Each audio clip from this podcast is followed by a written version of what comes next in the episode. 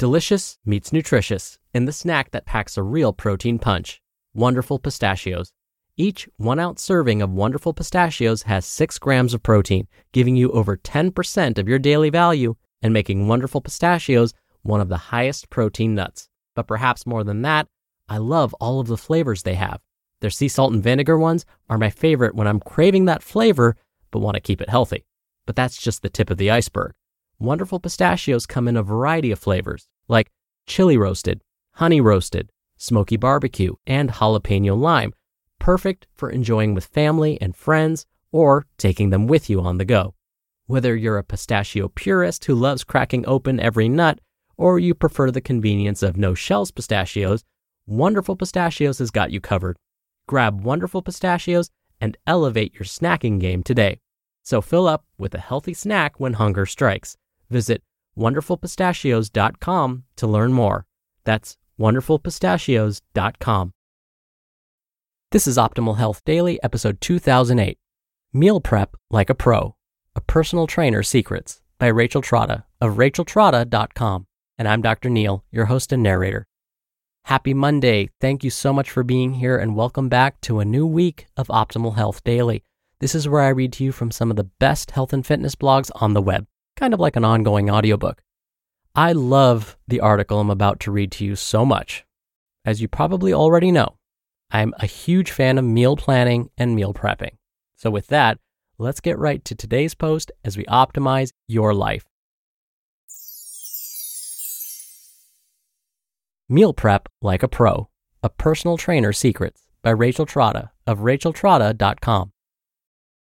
Lately, I have been inundated with requests for information regarding my meal prep practices.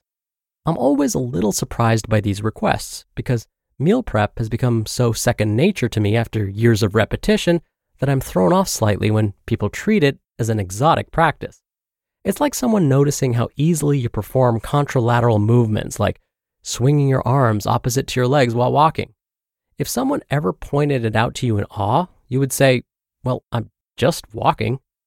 That's how easy meal prep can become. I'm just cooking for the week. I promise. Why meal prep is important.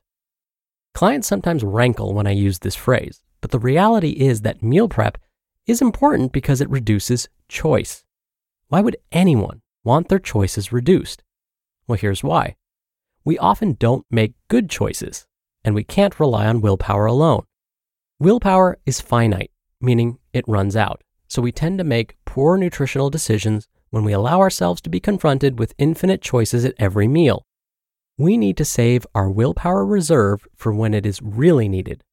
95% of the time, we need to let combination of routine and limited availability dictate our meal choices. Creativity should be left at the edges of cooking, while repetition will be your friend. Even as a personal trainer and pretty savvy eater, I'm not good at choosing foods that support my goals or lifestyle when I allow myself to get too hungry or out of touch with my routines, because I'm a human being.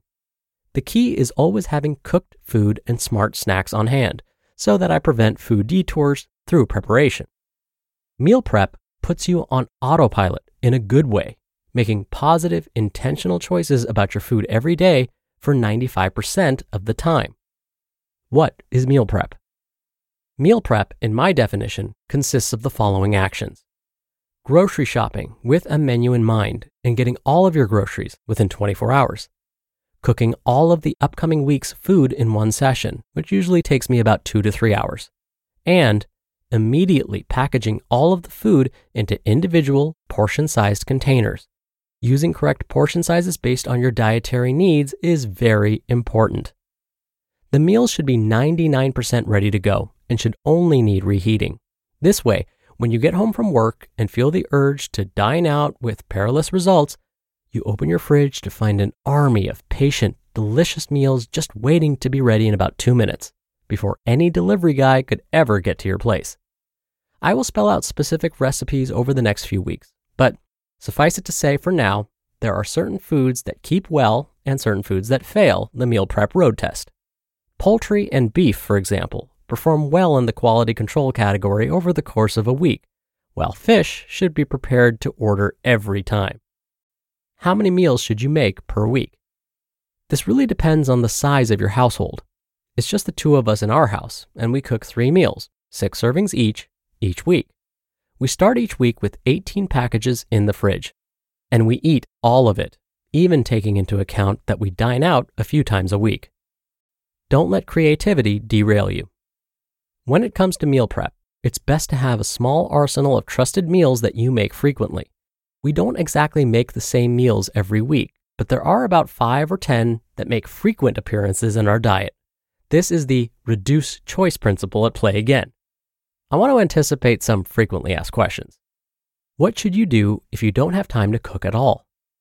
I must admit, I'm skeptical of people who claim they don't have time to cook at all. It comes across to me not as an obstacle, but as an objection. What the person is really saying is that cooking is not impossible, but it's not a priority. My question to you is how important is it to you to have fresh, healthy food always in abundant supply? If you say very important, I say you will find a way to make it happen if it is truly important to you.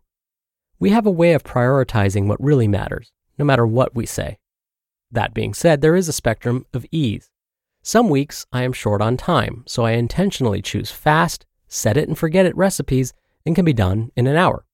On other weeks, I have an easy Friday, so I spend three to four hours creating some very cool, memorable dishes.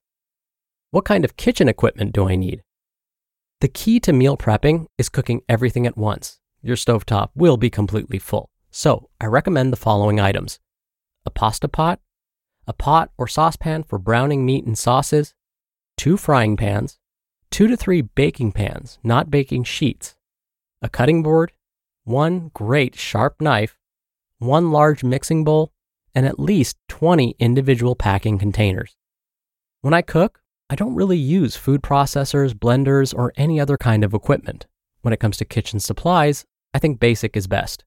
In fact, when I moved into my current apartment, the building had just shut off the gas because of the explosion that had just happened in Greenwich Village the month before.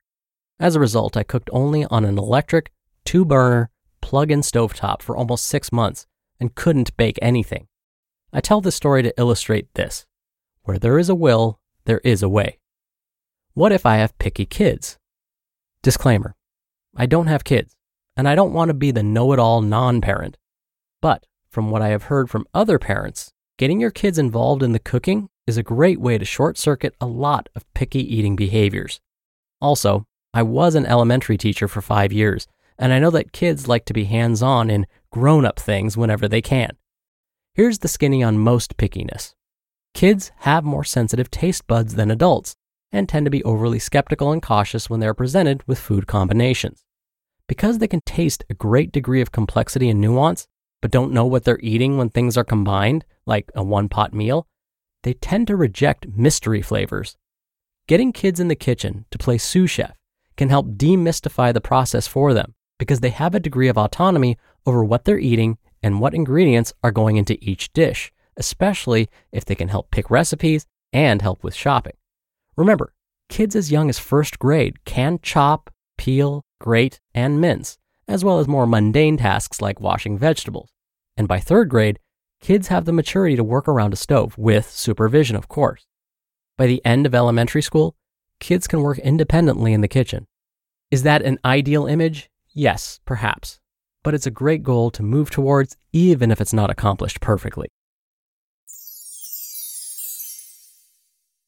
You just listened to the post titled Meal Prep Like a Pro A Personal Trainer Secrets by Rachel Trotta of racheltrotta.com. We're driven by the search for better, but when it comes to hiring, the best way to search for a candidate isn't to search at all. Don't search, match with Indeed. Indeed is your matching and hiring platform with over 350 million global monthly visitors and a matching engine that helps you find quality candidates fast. Ditch the busy work. Use Indeed for scheduling, screening, and messaging. 93% of employers agree Indeed delivers the highest quality matches compared to other job sites. One of the things I love about Indeed is that it filters out incompatible applicants. So when you're hiring, the process is much faster and you only have to consider applicants that are already likely to be a great fit. And listeners of this show will get a $75 sponsored job credit to get your jobs more visibility at indeed.com slash health. Just go to indeed.com slash health right now and support our show by saying you heard about Indeed on this podcast. Indeed.com slash health. Terms and conditions apply. Need to hire? You need Indeed. Dr. Neal here for my commentary. I'm a fan of all of today's authors, Rachel's suggestions. I really have nothing else to add to those. But there was one thing that jumped out at me.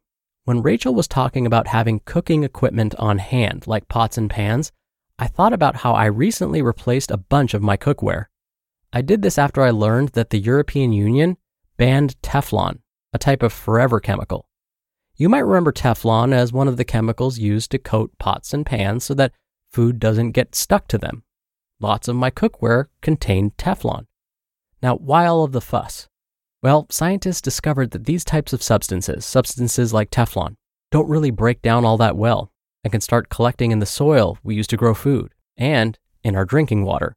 There also have been studies that found that these chemicals may increase disease risk and lead to environmental consequences too. So I got rid of all of it and bought stainless steel cookware instead. So far, studies have shown that stainless steel tends to be a lot safer. All right, that'll do it for the Monday episode. I hope you have a great start to your week, and I'll be back here tomorrow as usual, where your optimal life awaits.